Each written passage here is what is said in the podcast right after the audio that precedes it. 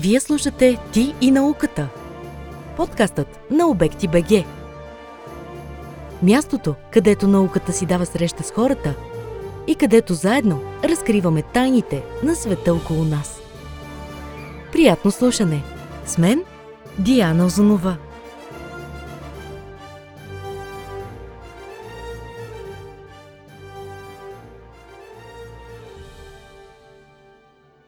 Здравейте, приятели на Ти науката! Отново сме заедно с интересна тема, подбрана специално за вас. Днес ще си говорим за нещо много важно, което в последно време много, много ни касае и темата е за наводненията и дали това всъщност е новото нормално. През последните години защитата при наводненията е тема, която търпи все повече обсъждане. Това е един сложен и динамичен процес, изпълнен с много въпроси и несигурности, е свързан с събиране и анализиране на информация, оценка на необходимостта и целесъобразността от прилагане на мерки и решаване на проблеми. Какво представляват наводненията? Какви са причините за тяхната поява? Съществуват ли различни видове? Какви са прогнозите и какво можем да направим, за да намерим тяхното отрицателно, за да намалим тяхното отрицателно влияние върху живота на хората и планетата? По темата разговаряме с професор Стоян Нетков, професор по картография и географски информационни системи, заместник директор в направление наука и образование на Националния институт по геофизика, геодезия и география към Българската академия на науките и ръководител на секция географски информационни системи в същия институт. Професор Нетков има над 20 годишен изследователски опит в областта на ландшафтната екология, моделирането на свързани с водите екосистемни услуги и защитата от наводнения. Работил е в десетки национални и международни научни проекти като участник на екипите и като ръководител, включително и проекти финансирани по програми на Фонд научни изследвания, НАТО и Европейския съюз. Също така е преподавател в Софийския университет Свети Климент Охридски и Великотърновския университет Свети Свети Кирил и Методи, както и в университета в Залцбург. Много ми е приятно. Добре дошъл в нашето студио. Как сте? Здравейте! И на мен ми е особено приятно да бъда гост за вашето предаване, тъй като а, много е важно комуникацията на научните изследвания с а, широката общественост а, да бъде, да се развива в най-различни направления. Така интересно ми е да започнем а, а, преди а, същината на нашата тема. А, много ми е интересно всъщност какво представлява ландшафтната екология.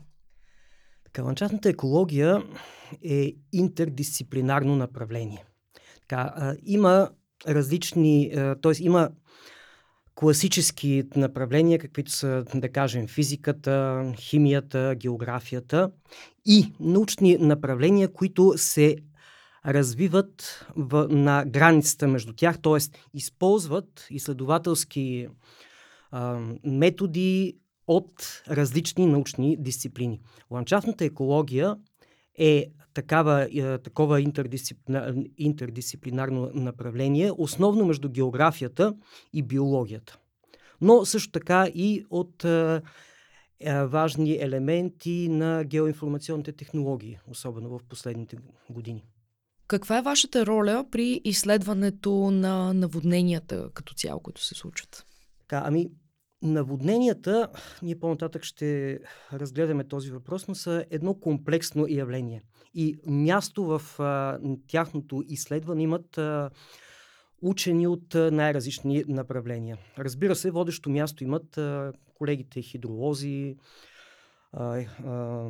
колегите, които се занимават с хидравлика на водните потоци и така нататък. Нали, аз не съм от тази категория, но а, моята работа в, в моята а, професионална практика преди около 17-18 години а, така, по стечение на обстоятелства, във връзка с а, работата по един международен проект а, за приложение на ландшафтно-екологичните изследвания в а, оценката на околната среда, започнахме да а, прилагаме един хидроложки модел, свързан с оценката на влиянието на промените в земното покритие на различни процеси.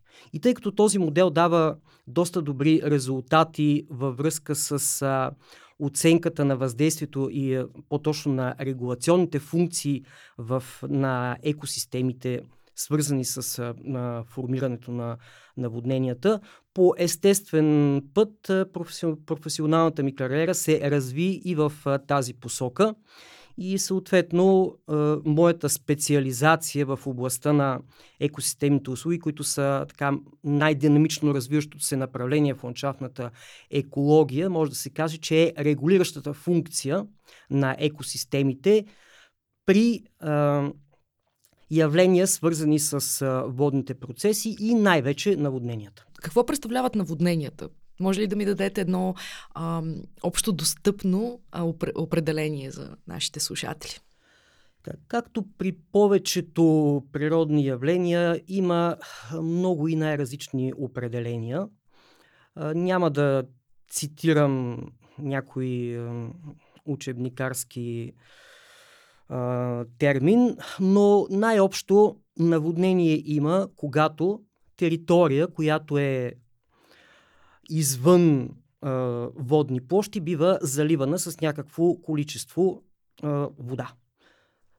Независимо от къде идва тази вода. Дали от а, вследствие на речни приждания, вследствие на повишаване на морското ниво, вследствие на поройни валежи и така нататък. Тоест, наводнението е в повечето случаи природен процес, при който по някаква причина дадена територия бива заливана с определено количество вода. А какви са причините за получаването на образуването на наводнения? Причините за появата на наводненията има, така, може да се каже, две основни водещи причини. Едната е чисто природна, това, е, това са причини свързани с поройни валежи, които повишават нивото на реките, с а, процеси в а, морските и океански води, като да кажем цунами, които водят до заливане на крайбрежните зони. И а, втората причина, втората група причини са свързани с човешката дейност, като следствие на директно на човешка дейност се получават един, един определен вид наводнения, по-точно наводнения, които са предизвикани от аварии, като например скъсване на язовирна стена, което е изцяло под влияние на човешкия фактор. Така че това са двете групи, двете основни групи а, фактори, които а, влияят или причини, които а, пораждат а, наводненията. Всяка, а, във всяка от тях могат да се разграничат а, няколко, още, още няколко различни а, причини. Вече ако започнем да навлизаме в детайлите на явлението. Тоест, а, едните наводнения са под наш контрол, другите не. Като вид. А, като цяло наводненията трудно се поддават на контрол, т.е. не можем да кажем, че те са а, под наш контрол, но те са, да, втората група наводнения са породени от а, човешка дейност и подлежат на по-голям контрол, да. Те могат в доста по-голяма степен да бъдат а, управлявани или по-скоро рискът от тях да бъде управляван, тъй като веднъж а, започнало едно наводнение много трудно се управлява, да не кажа невъзможно. Тоест е добре да се взимат мерки превентивно. Превентивните мерки винаги, не само в, тази, в този конкретен случай, са най-добрите. Полезните. Това е азбучна истина. А какви са основните типове наводнения и какви други има спрямо техният източник, механизъм и характеристики? Да, ами аз вече започнах а, до някъде тази, а, тази тема. Отново ще кажа, има различни класификации на наводненията. Тук няма смисъл да се спираме на всички тях. За да, да, да бъде по-ясно на слушателите, наводненията, които са причинени преобладаващо от природни фактори, могат да бъдат разделени на три основни групи. Наводнения, които са породени от излизане от речното корито на реките, т.е. наводнения породени от речни прииждания, наводнения породени вследствие на повишаване на морското ниво, т.е. морски или крайбрежни наводнения и наводнения, които са причинени от поройни валежи, когато дъждът, поройният валеж директно води до заливане на дадена територия, без водата да преминава през реките. И четвъртия тип, те са вече тези, за които споменах преди малко, наводненията, които се случват вследствие на авария или на, на, на някакъв технологичен процес, като нали, най-скорошният пример, който може да се даде е наводнението в Украина вследствие на взривяването на язовирната стена на язовира Каховка. Тук вече става въпроси за един частен случай вследствие на военни действия, но това е изцяло а, наводнение, причинено от хората. Да, да. А може ли да ми разкажете малко повече за процеса на работата, когато говорим за различните стъпки, които предприемате по отношение на защита от наводнение? Има ли някакви конкретни елементи, които са а, от, основна, от основна важност и винаги се прилагат във вашата практика? А, най-важното нещо, когато говорим за а, защита от наводнения, за, за намаляване на риска от наводнение, въобще дейностите свързани а, с а, а, изследването и борбата с а, това а, природно явление, т.е. С, този, с това опасно явление, не само природно. А, на първо място бих посочил, че а, това е един комплексен процес, в който а, има много и най-различни дейности, които следва да бъдат а, извършвани и не на последно място координирани. Това е а, лично за мен, пък и като а, учен, който се занимава или използва основно системния подход, това е от, от ключово значение. Мерки, които са насочени към решаването на един от проблемите, които пораждат наводненията, обикновено не водят до трайни, до трайно решаване на проблемите. Какво представляват термините управление на риска от наводнения и управление на криза които от своя страна заключват в себе си а, дейностите по защита при наводненията.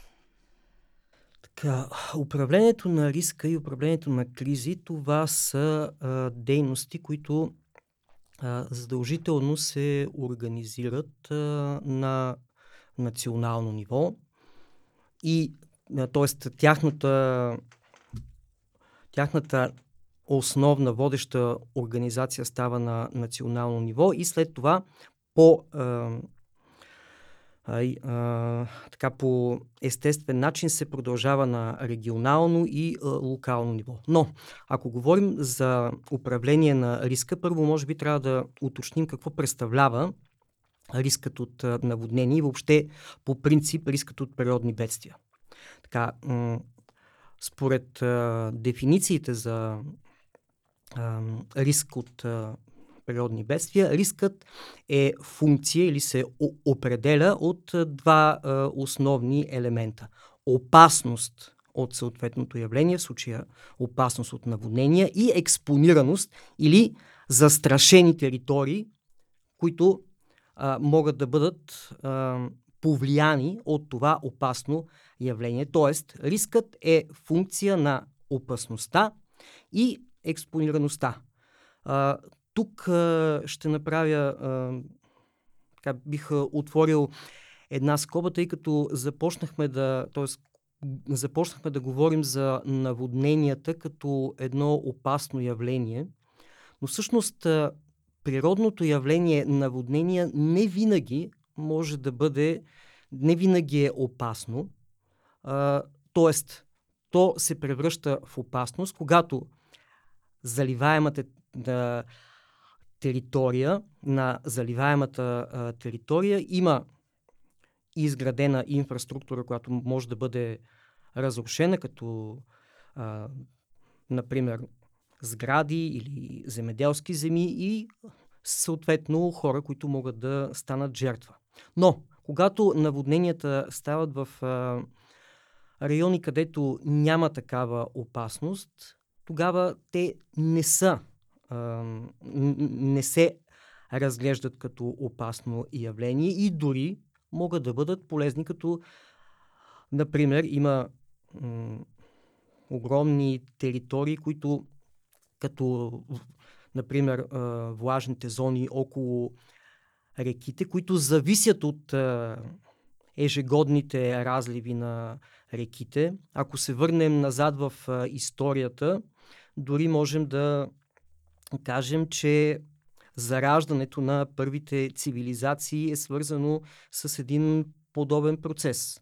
В долината на Нил, например, възникването на египетската цивилизация е пряко свързано с използването, вече, използването на а, ежегодните наводнения, които причинява реката, вследствие на, на което се развива земеделската цивилизация на древните египтяни и оттам цялата тяхна а, култура. Така че а, наводнението не винаги може да бъде опасно. Но да се върнем на опасността а, или на риска от на термина риск от наводнения. Когато говорим за управлението на този риск, трябва вече трябва да се разграничат тези два компонента. От една страна опасността, която в повечето случаи е, е свързана с някакво природно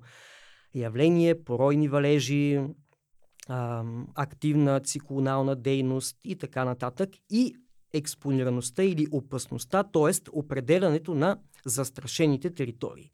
Тези два е- елемента са а, основните, които, са, които подлежат на въздействие или на оценка при а, управлението на а, риска от наводнение и оттам нататък вече различните дейности, които са свързани с а, управлението на риска от наводнение, трябва да се а, трябва да имат а, като обект тези два а, компонента. Оттам нататък вече а, плановете за управление на а, риска от а, наводнения, които се разработват в всяка една страна, те са основният, а, основният документ или основната политика, чрез която на държавно, на управленско ниво се действа за а, управление на риска от наводнения.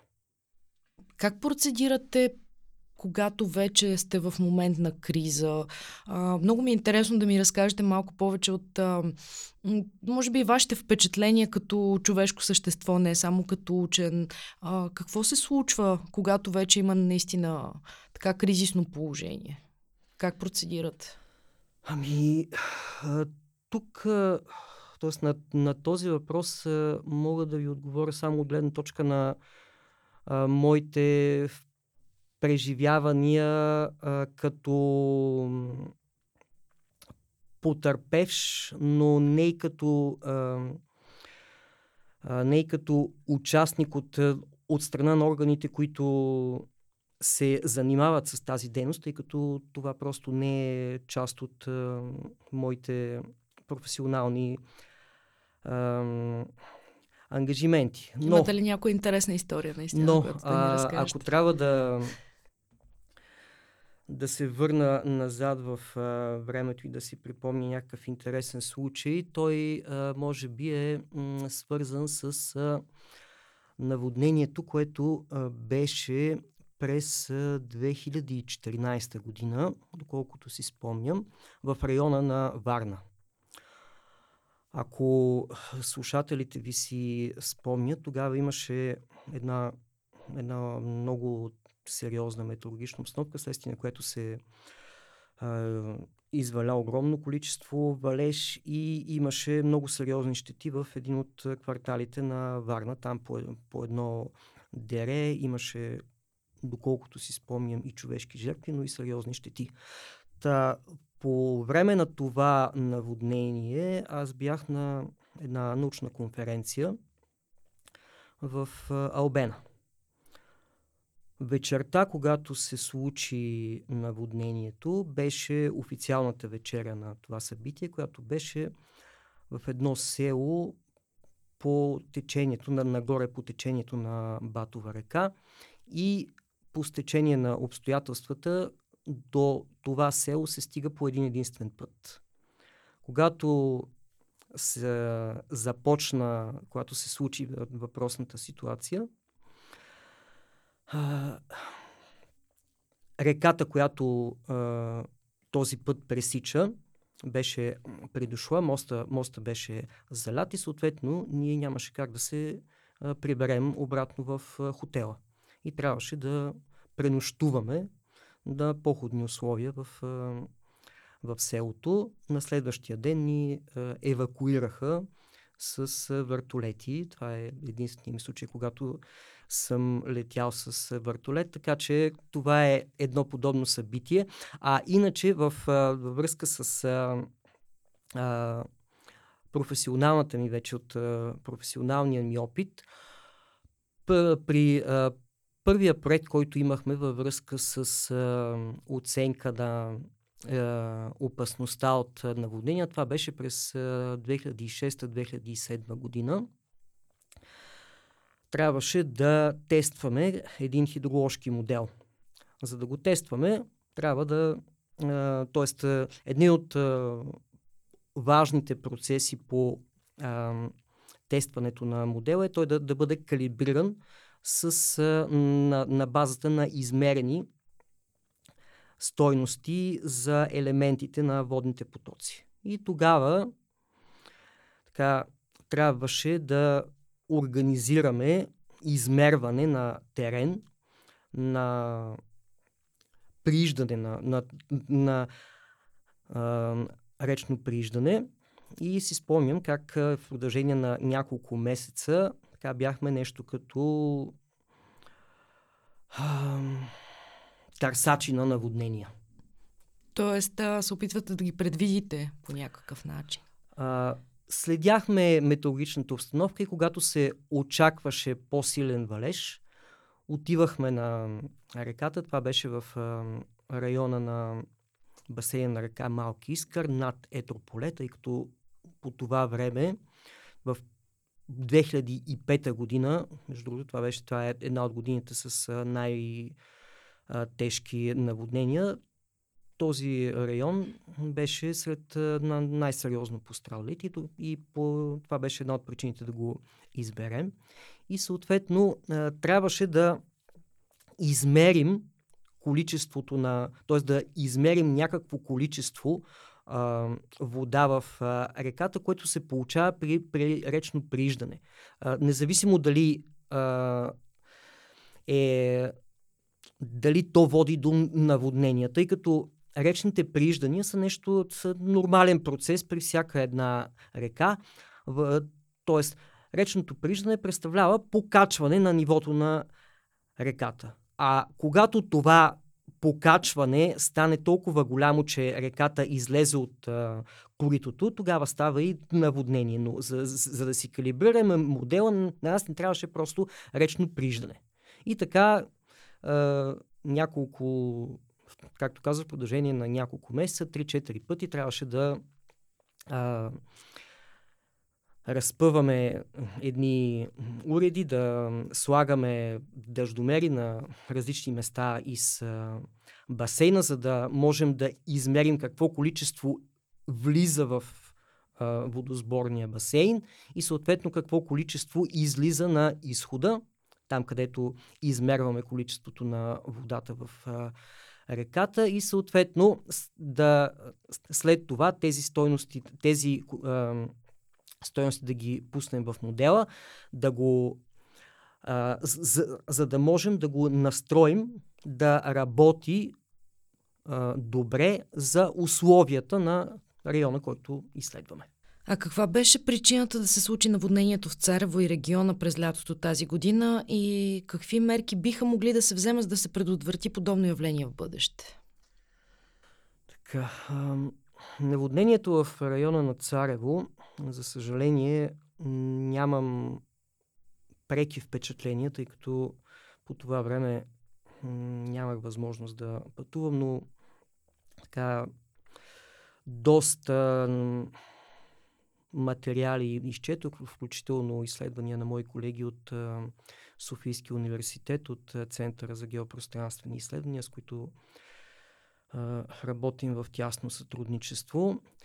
Та, въпросното а, наводнение а, се случи вследствие на едно поройно изваляване, причинено от а, един циклон, от едно а, атмосферно явление, което предизвиква м- сериозни като количество за изваляване и то за кратко време, като специфичното при това наводнение, че това, че е, то се случва или те бяха няколко е, от това, което е, гледах като информация, няколко малки е, дерета, някои от които дори е, нямат постоянен отток.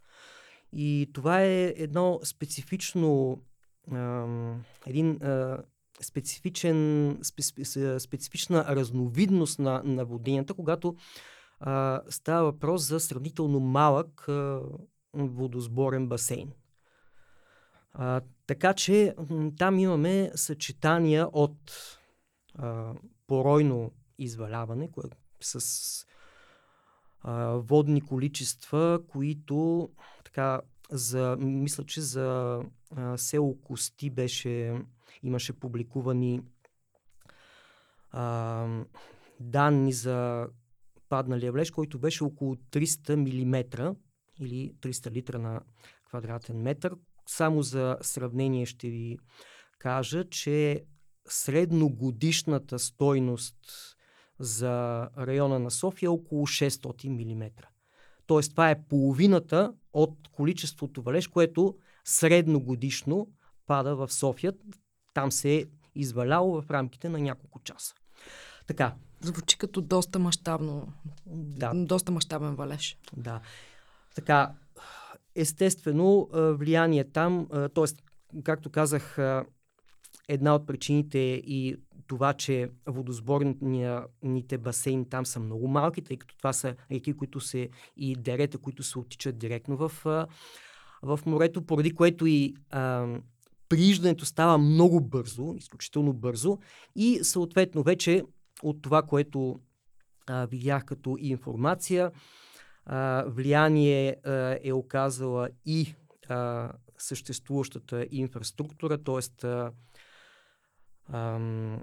бараж, който се образува вследствие на а, заприщването на а, мост или на няколко моста поред и също така потенциално влияние на а, нарушаване на регулиращата функция на горските екосистеми в а, басейна. Това беше едно а, предположение на базата на използване на а, безпилотни летателни средства или дронове, както са по-известни от колегите от Софийския университет, за които ви казах. Та, тяхното предположение е, че а, съчетанието от всички тези фактори, човешката дейност в басейна, а, човешката дейност в а, териториите, които в заливаемите територии и а, така, изключително голямото количество валеж, тези три фактора в а, съчетание съответно водят до това. Така че имаме съчетание от а, няколко фактора, които водят до този а, до това а, сериозно наводнение с а, сериозни материални щети и а, човешки жертви. А принципно презастрояването също предполагам си играе неговата роля. Тези неща да се случат. Така, не мога да говоря конкретно за този район, защото не съм работил в, в него, но това е един проблем, който съществува на много места и в страната, и, на, и по света. Така, така че тук а, говорим, т.е. тук вече а, може би трябва да понавлезем малко повече в а, механизма на а, образуването на наводненията и в а, това как, какви са вече механизмите за а, тяхното регулиране, респективно превенция и а, смекчаване на а, ефекта. Така че, а, за да обясним тези, т.е. проблема с презастрояването, а, може би трябва да. Да се обърнем към самите механизми да и да ги разгледаме. Да, да. да, да се обърнем към механизмите. Тоест, тук а, трябва да кажем, че а, наводненията или въобще процесите, които водят до формирането на речният отток, тъй като а, основно тук а, говорим за наводнения, причинени от а, прииждане на речни води. Така, те се случват в рамките на водосборният басейн или речният басейн. Водосборният басейн на една река, това е цялата територия, от която тя събира водите си. Тоест, това не са само а, речните течения, само потоците. Това е цялата територия. Представете си го като един наистина басейн, в който изливаме някакво количество вода или пада някакво количество вода под формата на, на дъжд. Цялата тази вода се събира и се изтича в канала, който от, оттича, т.е. който отводнява а, басейна. Реките на практика са каналите, по които цялата вода, която пада в рамките на един водосборен басейн, в рамките на един водосборен басейн, се оттича и събира. И всъщност това и а, наводненията са функция на, на това, което се случва в рамките на водосборния басейн и в рамките на, т.е. имаме два а, важни елемента водосборният басейн като цяло и а, реч, речното корито заедно с а, заливаемата територия около него и заливната речна тераса. Заливната а, речна тераса, това е реално а, територията, в, а, в която при прииждане на реката може да се получи а, наводнение. И тук вече а, стигаме до въпроса за презастрояването. Така, застрояването в рамките на заливните речни тераси е един от а, най-погрешните, най-вредните, най-опасните проблеми, тъй като а, това е, тери, това е ам, територията или пространството, в което реките могат а, и а, могат да формират, да предизвикат а, наводнение. И всъщност това е а, така начинът, един от а, основните начини да се извършва превентивна дейност при наводненията. Тоест, да се осигурява пространство на реката, когато се получи речно приждане, така че тази вода, която е в а, излишък, да има къде да се разлее без, или, без да причинява или с а, причинявайки минимални щети. Която се се поема да. от почви, растения и така да, нататък. Да. Така че застрояването в рамките на заливните тераси на реките или в а, застрашените райони. Това е един от а, най-сериозните проблеми и а, един от основните фактори, които водят до а, щети вследствие на наводненията. Вие слушате Ти и науката. Интересно ли ви е? Останете с нас и споделете епизода с вашите приятели.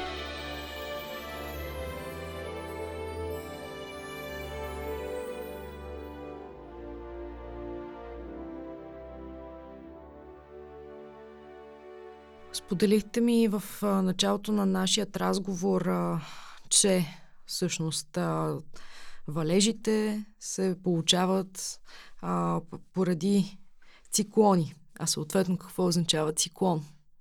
И какви видове има също така? Да. Циклоните са е, атмосферно явление, което най-общо може да се каже, че е, носи е, носи валежи. Така, има два основни вида циклони. Така, тук ще, ще трябва да се върна малко на, към годините, когато преподавах този материал в училище и а, да направя още една скоба, тъй като това е а, въпрос или а, тематика, която се изучава в а, часовете по география. По мое време беше в 8 клас. Но а, това е една много важна информация, е, е, една, едно много важно знание, което би трябвало така всеки човек да, всеки, който е преминал през а, образователната ни система да знае. За съжаление, не винаги е така. Причините за това са много и най-различни, т.е. с риск да се отклоня от темата, ще кажа, че прекалено натовареният,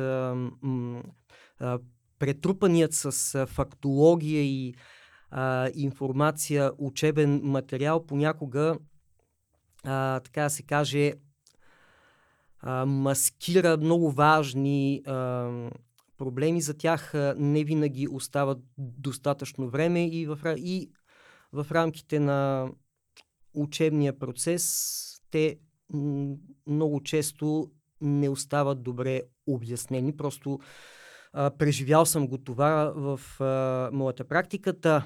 А, надявам се учениците, които, на, на които на времето съм обяснявал този, а, тези а, феномени, са ги а, разбрали и научили. Но а, да се върнем на въпроса.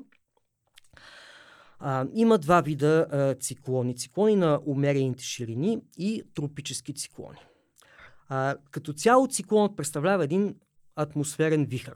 Атмосферен вихър, при който имаме ниско налягане в центъра, вис, е, високо в периферията и, и от това и от тази разлика в налягането се а, получават процеси, вследствие на, на които се образува облачност и а, извалявания. Но а, между циклоните на умерените ширини и тропическите циклони има някои също а, съществени разлики. Циклоните на умерените ширини са нормално атмосферно явление. А, много голяма част, така, в момента не, ми е трудно да кажа конкретна цифра, но сигурно между 70 и 90% от а, валежите в а, умерените ширини, т.е. в а, районите и, и, за, и за България, идват вследствие на циклонална дейност. Тоест, това, са, това е едно нормално състояние на атмосферата. Когато имаме захлаждане, а, съпроводено с а, падане на валежи, това в повечето случаи е свързано с циклонална дейност. Така, тропическите циклони, за разлика от циклоните на умерените ширини, а, са първо много по-малки като размери, но много по-силни като а, сила на вятъра, като, а, като валежи, като а, образуване на облачни системи и така нататък. И всъщност а, тропичните циклони на практика представляват природно бедствие в повечето случаи. И не случайно те са известни още с името урагани в а, Америка или тайфуни в, а, в Азия.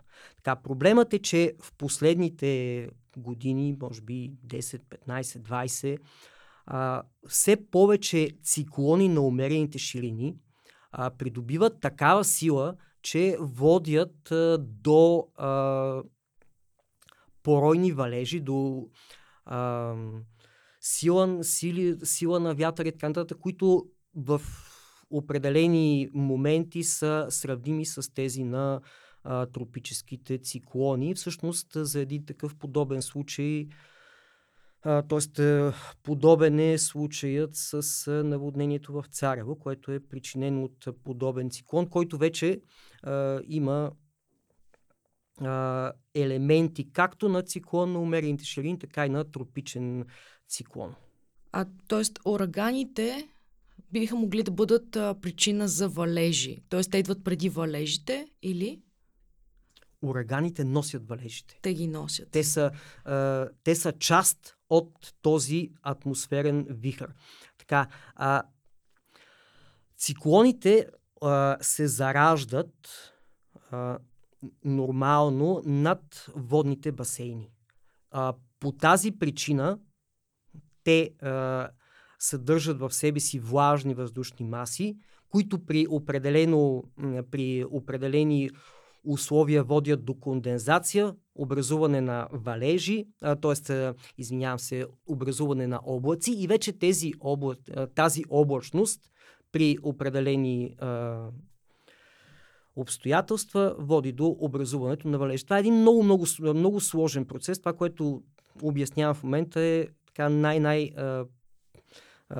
опростен начин да се а, обясни това м, доста сложно а, атмосферно явление. Не случайно прогнозирането на като цяло на времето и, и, и на валежите е толкова трудно и а, така често се случват така, прогнозите да, да не се случват точно така, както са направени.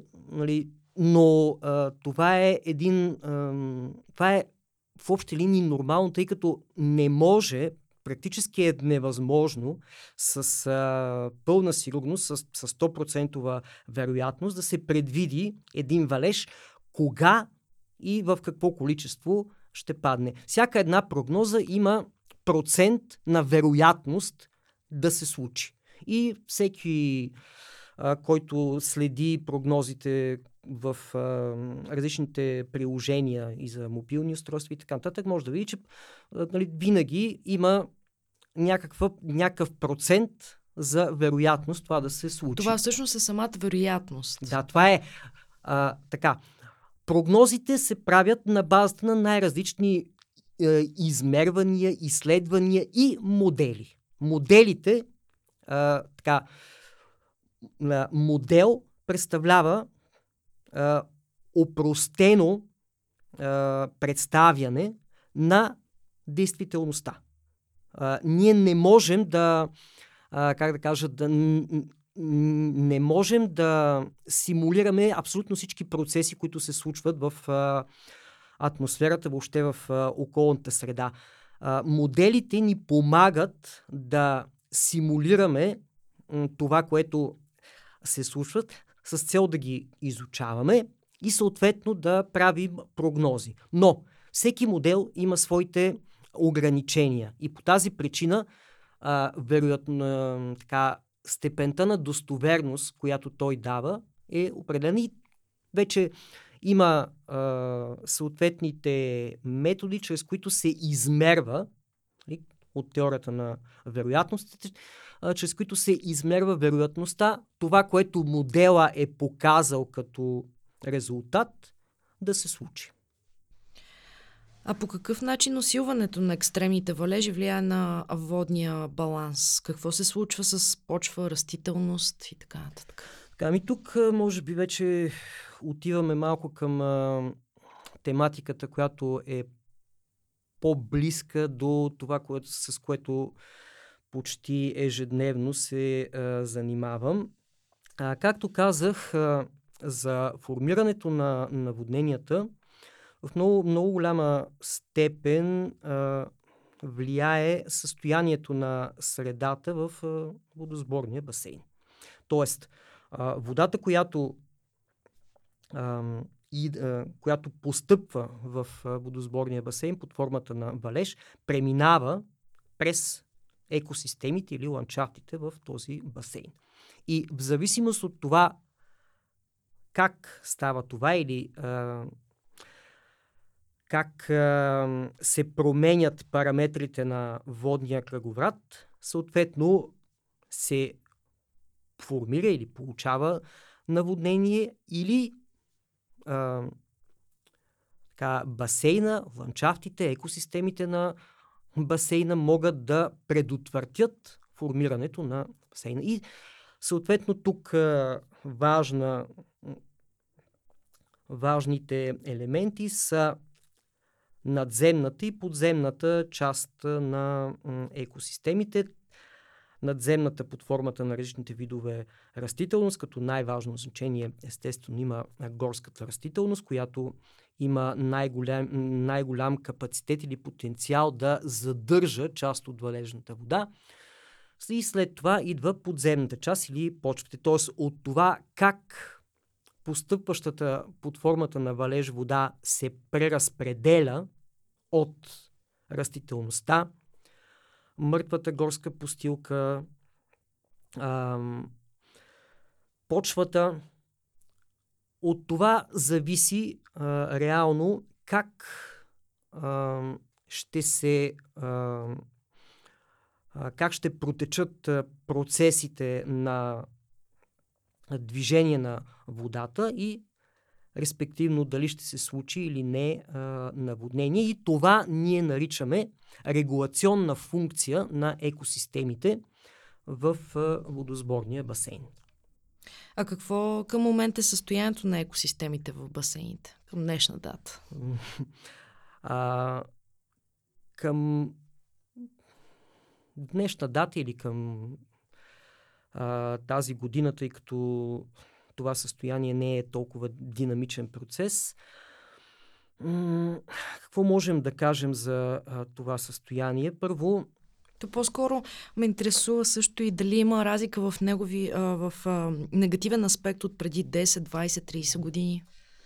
А, така, тук а, отиваме към а, една м, също така много актуална тема, свързана с а, състоянието на екосистемите и а, услугите, които те предоставят.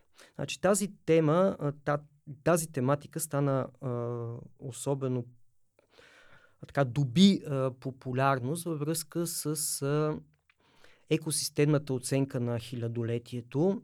Това е един много един мащабен проект, а, една мащабна инициатива по-точно на Организацията на Обединените нации. В продължение на няколко години екип от стотици учени събираше и обработваше информация за състоянието на екосистемите, което, която излезе през между 2004 и 2005 година под формата на поредица от доклади, известни под името Millennium Ecosystem Assessment или екосистемна оценка на хилядолетието.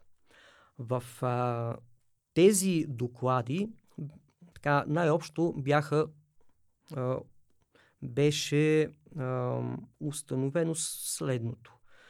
За последните 100 години или за последното а, столетие, въздействието върху а, екосистемите вследствие на човешката дейност е а, достигнало мащаби, които са несравними с нито един а, от а, историческите периоди, за които имаме някаква информация. Тоест, а, живеем в едно в а, а, време на а, изключително на. М- това е а, период, в който, който е несравним с, с нито един от. А, в, в безпредседентно въздействие върху екосистемите. Така, а, нарушаването на структурата на екосистемите, изчезването на или застрашаването на много и най-различни растителни и животински видове и така нататък. И така нататък. Но а, следващият а, важен извод от това е, че а, това въздействие или това нарушаване води до намаляване на а, екосистемните услуги, които тези екосистеми предоставят на хората. И тук, нали, може би, трябва да кажем няколко думи и за това. Тоест, чрез тази а, оценка, т.е. чрез тези доклади, концепцията за екосистемните услуги придоби широка а, известност и в момента се а, използва като един от, а, като а, част от а, повечето а, политики, свързани както с а, опазването на околната среда, така и с а, адаптацията към климатичните промени, с а, а, политиките по а, решаване на а, проблемите, свързани с, а, глоба, с а, а, опасните природни явления и, и така нататък, и така нататък. Много са, за да ги обхванем в един такъв кратък разговор. Да, ще се радвам да се срещнем отново, да си поговорим малко по-подробно а, по някои теми, които, микротеми, които просто резюмирахме, но а, мисля, че имам още няколко въпроса по повод темата за наводненията. А, може би не е нужно да ми казвате точен процент, нали? обаче ориентировачно има ли разлика в образуващите си наводнения от преди години? А, споделихте в нашия предварителен, предварителен разговор, когато, когато се видяхме, че цикличността на валежите е доста по-различна, което води не само до наводнения, до много сухи периоди. Да. Ами това е един от основните е, ефекти от климатичните промени или от така нареченото глобално затопляне. Всъщност глобално затопляне не е, не е съвсем точен а, термин. А, какво представлява, т.е. Какъв, каква е основната, основният механизъм за, за а, тези климатични промени. Така, може би за повечето от а, слушателите ви това е така, позната тема, но все пак да, да, стане, да стане ясно.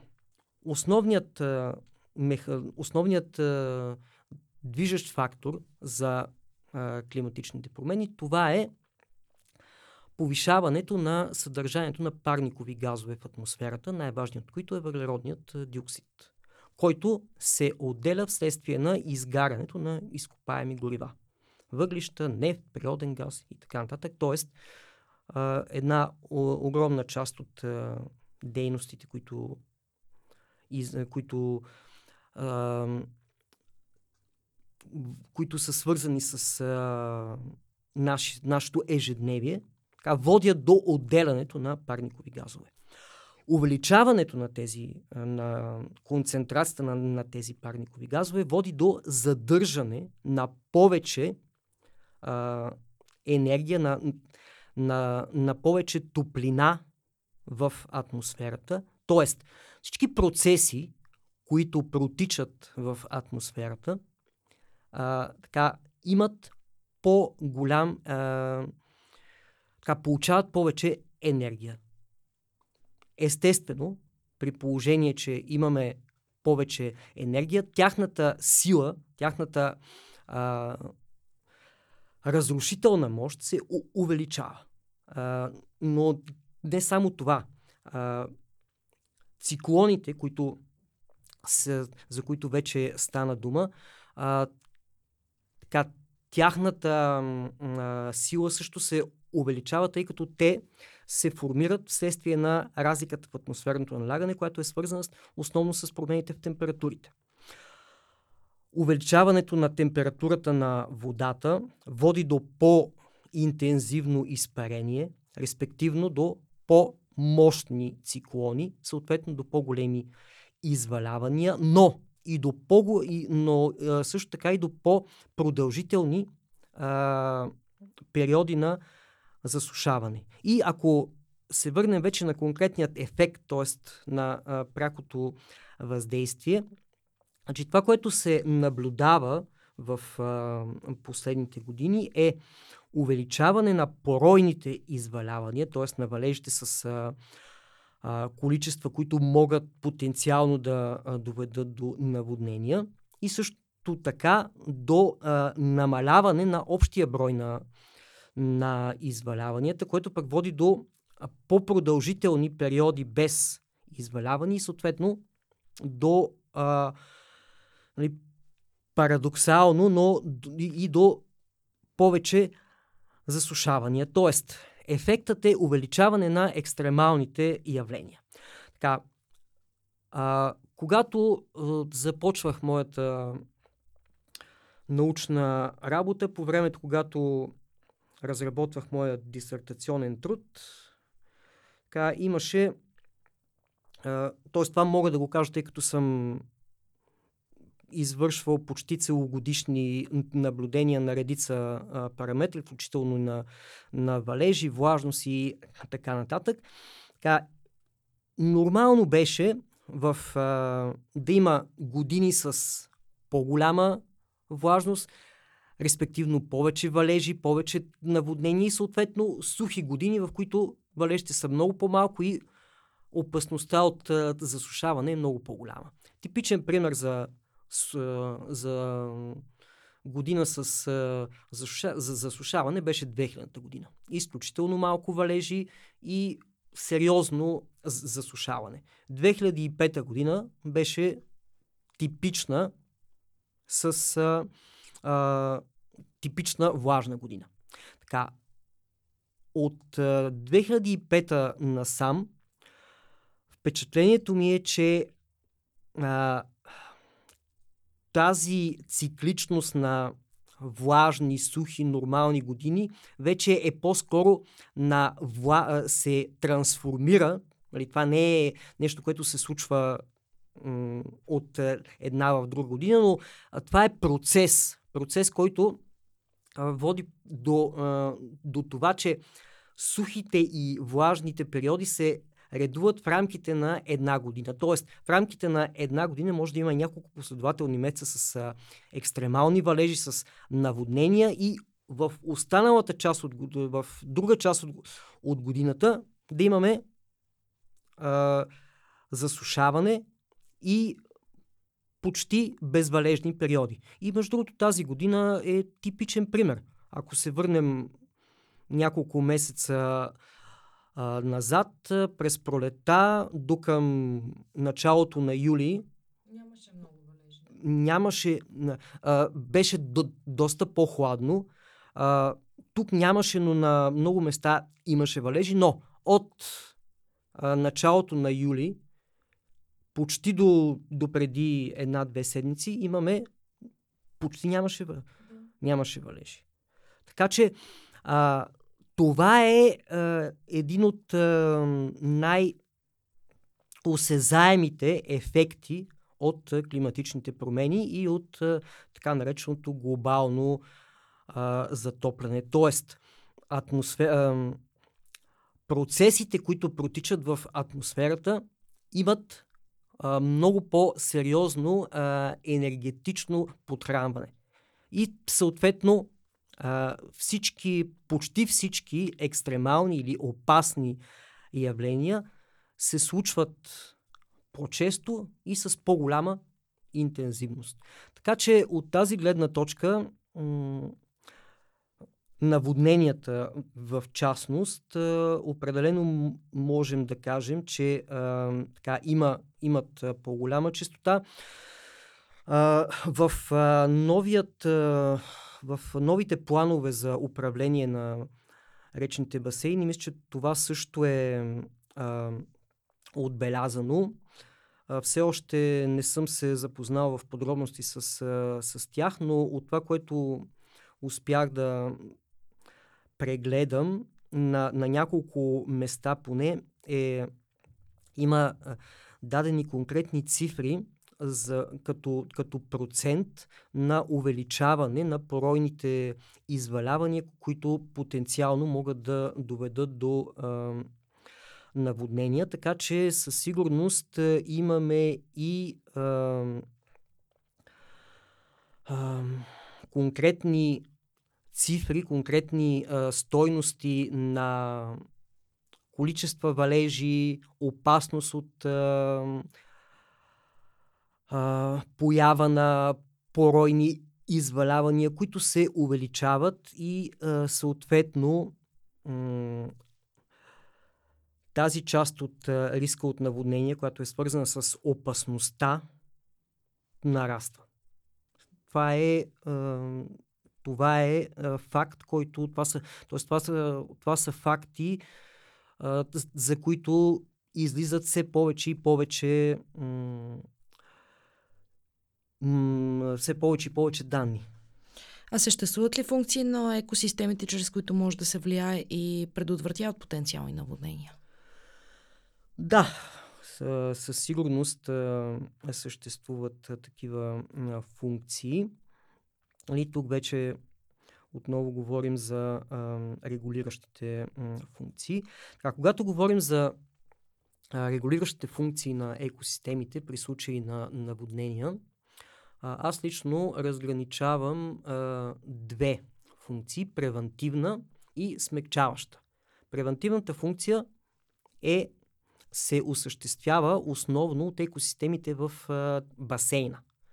А, тоест, това, което а, казах и а, преди малко, когато а, водата под формата на валеж пада в, в, в, в а, басейна, в речния басейн, част от нея се задържа от, от растителността, друга отива в почвата и това е количество, това е водно количество, което е, така се каже, полезно количество. Тоест, чрез тази, тази вода спомага за развитието на горската растителност, респективно за подобряване на, т.е. за поддържане на, състоянието на, на, на горите, а, подхранва подземните води, подхранва а, нормалния, т.е. поддържа нормалния речен отток. Т.е. А, това е а, тази, а, тези, тези води, които са от а, жизненно важно значение за съществуването на човечеството като, като цяло. Така, тази вода, която обаче екосистемата не може да абсорбира, тя се трансформира в повърхностен отток. И всъщност това е, повърхностният отток е а,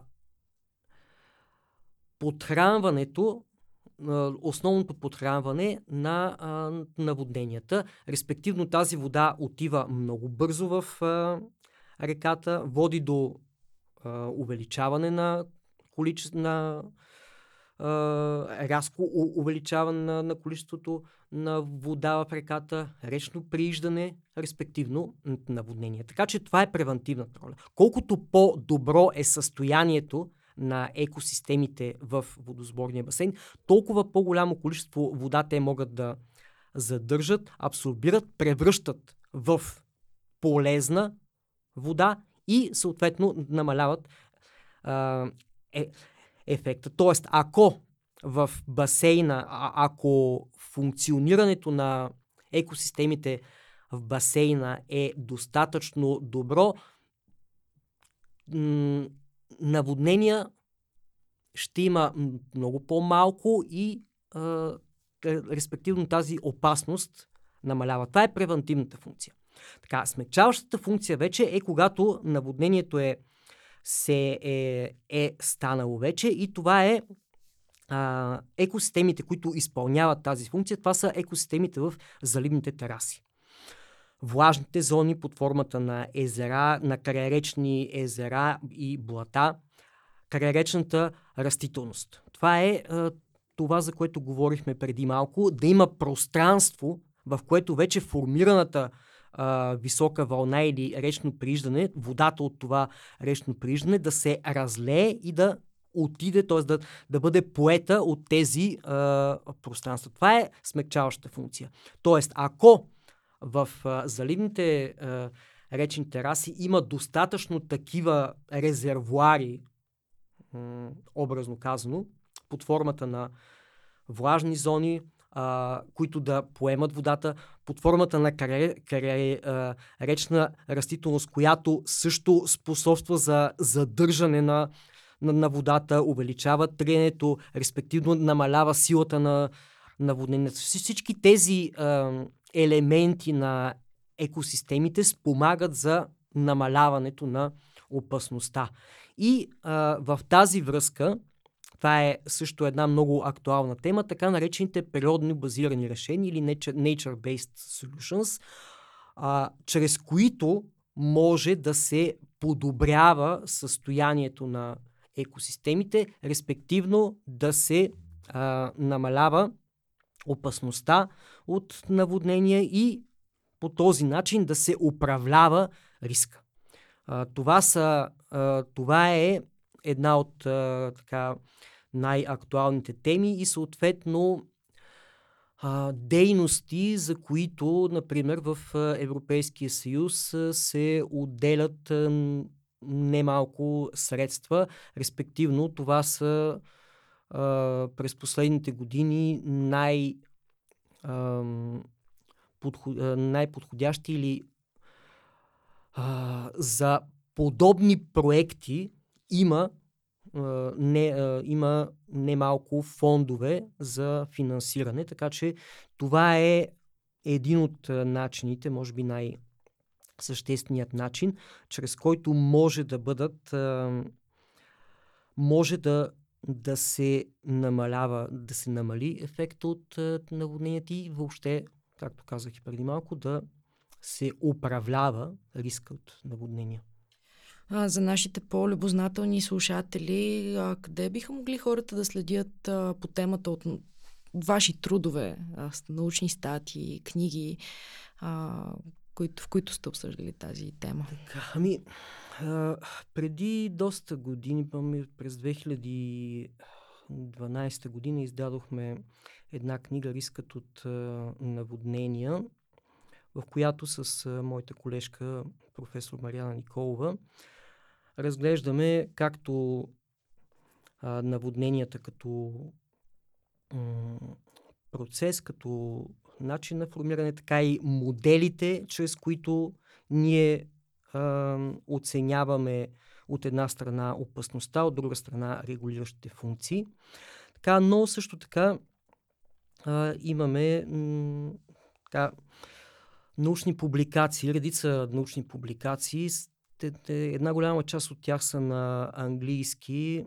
В интерес на истината, това, което аз и а, колегите от а, моя екип а, правим, така е доста по-известно извън България, отколкото у нас. Но а, в а, последните 5 години все повече публикации по темата излизат в а, списанието на Българското географско дружество, на което аз съм един от а, главните редактори и което през а, последната година беше индексирано в а, една от двете световни бази данни, световно признати бази данни, Scopus. А, сега, материалите, които са в а, тези, в специализираните научни списания, така, не са много достъпни за широката общественост. Това, са, това е специализирана литература. По тази причина ние се стремим по всякакъв начин да, а, разви, т.е. да търсим канали, чрез които да тази информация в а, вече по-достъпен вид да достига до а, по-широк кръг а, читатели и а, слушатели и зрители. И в тази връзка а, имаме а, от около година и половина а, канал на а, списанието в YouTube. Тоест, всеки, който... Как се казва канала? Канала се казва ам, Известия на Българското географско дружество или Journal of Bulgarian Geographical Society. Така, в този канал ние се опит, освен материали, които са свързани конкретно с а, дейности за списанието, като насоки за автори и така нататък, правим така наречените видеоабстракти на научните статии, в които авторите разказват с нагледни материали и на по-достъпен език това, което са а, публикували като научно изследване. Така че а, нашият канал в а, YouTube, известия на Българското географско дружество или Journal of the Bulgarian Geographical Society, тъй като то излиза изцяло на английски. Така, това е един от а, каналите, чрез които а, комуникираме с по-широката общественост. Какви са вашите прогнози за бъдещето по темата за наводненията и какво можем ние хората да направим, за да предотвратим тези явления, доколкото е възможно да ги предотвратим или от тук насетне те ще бъдат новото нормално? А, прогнозата ми за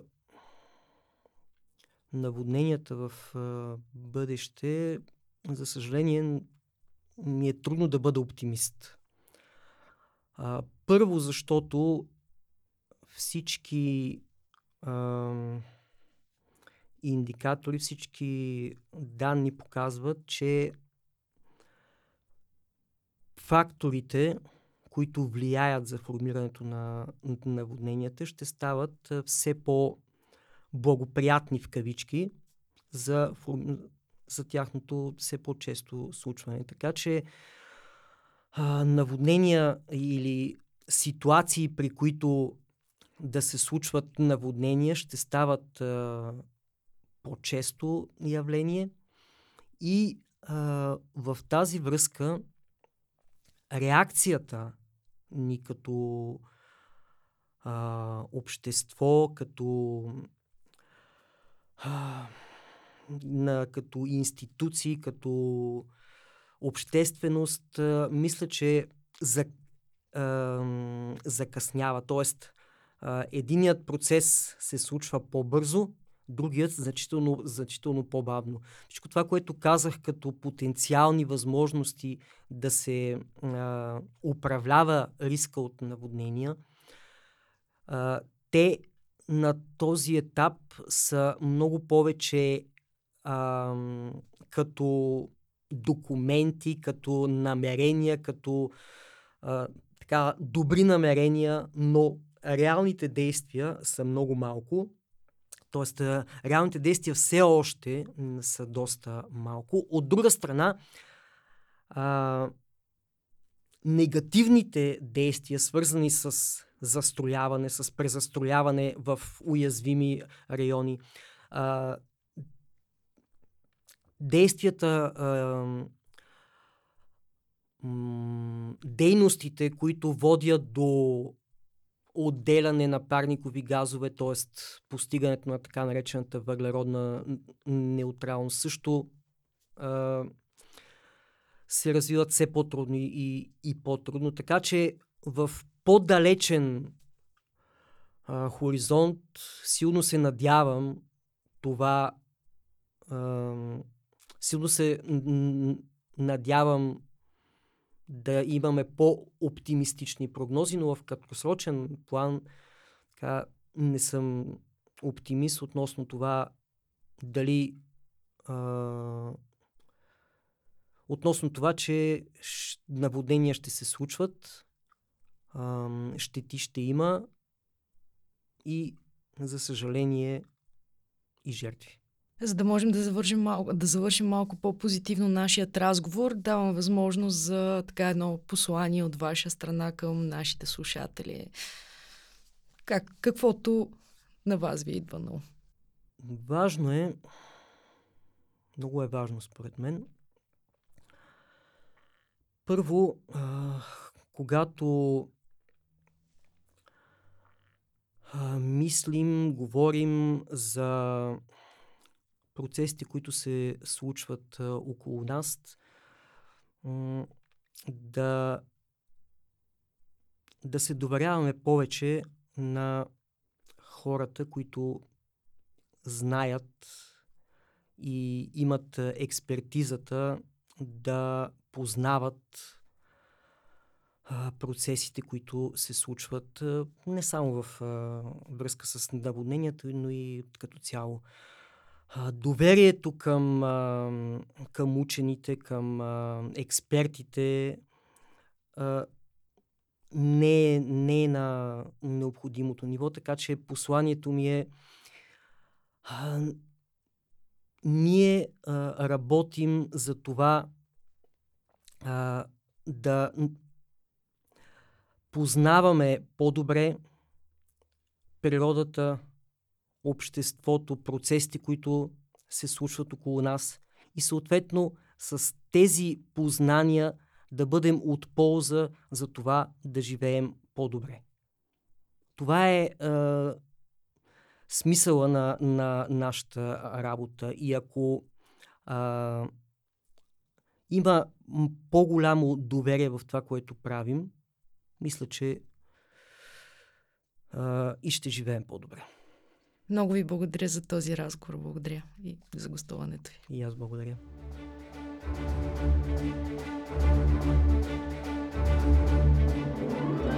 Вие слушахте Ти и науката. Подкастът на Обекти БГ. Мястото, където науката си дава среща с хората – Последвайте ни, ако епизодът ви е харесал. До скоро!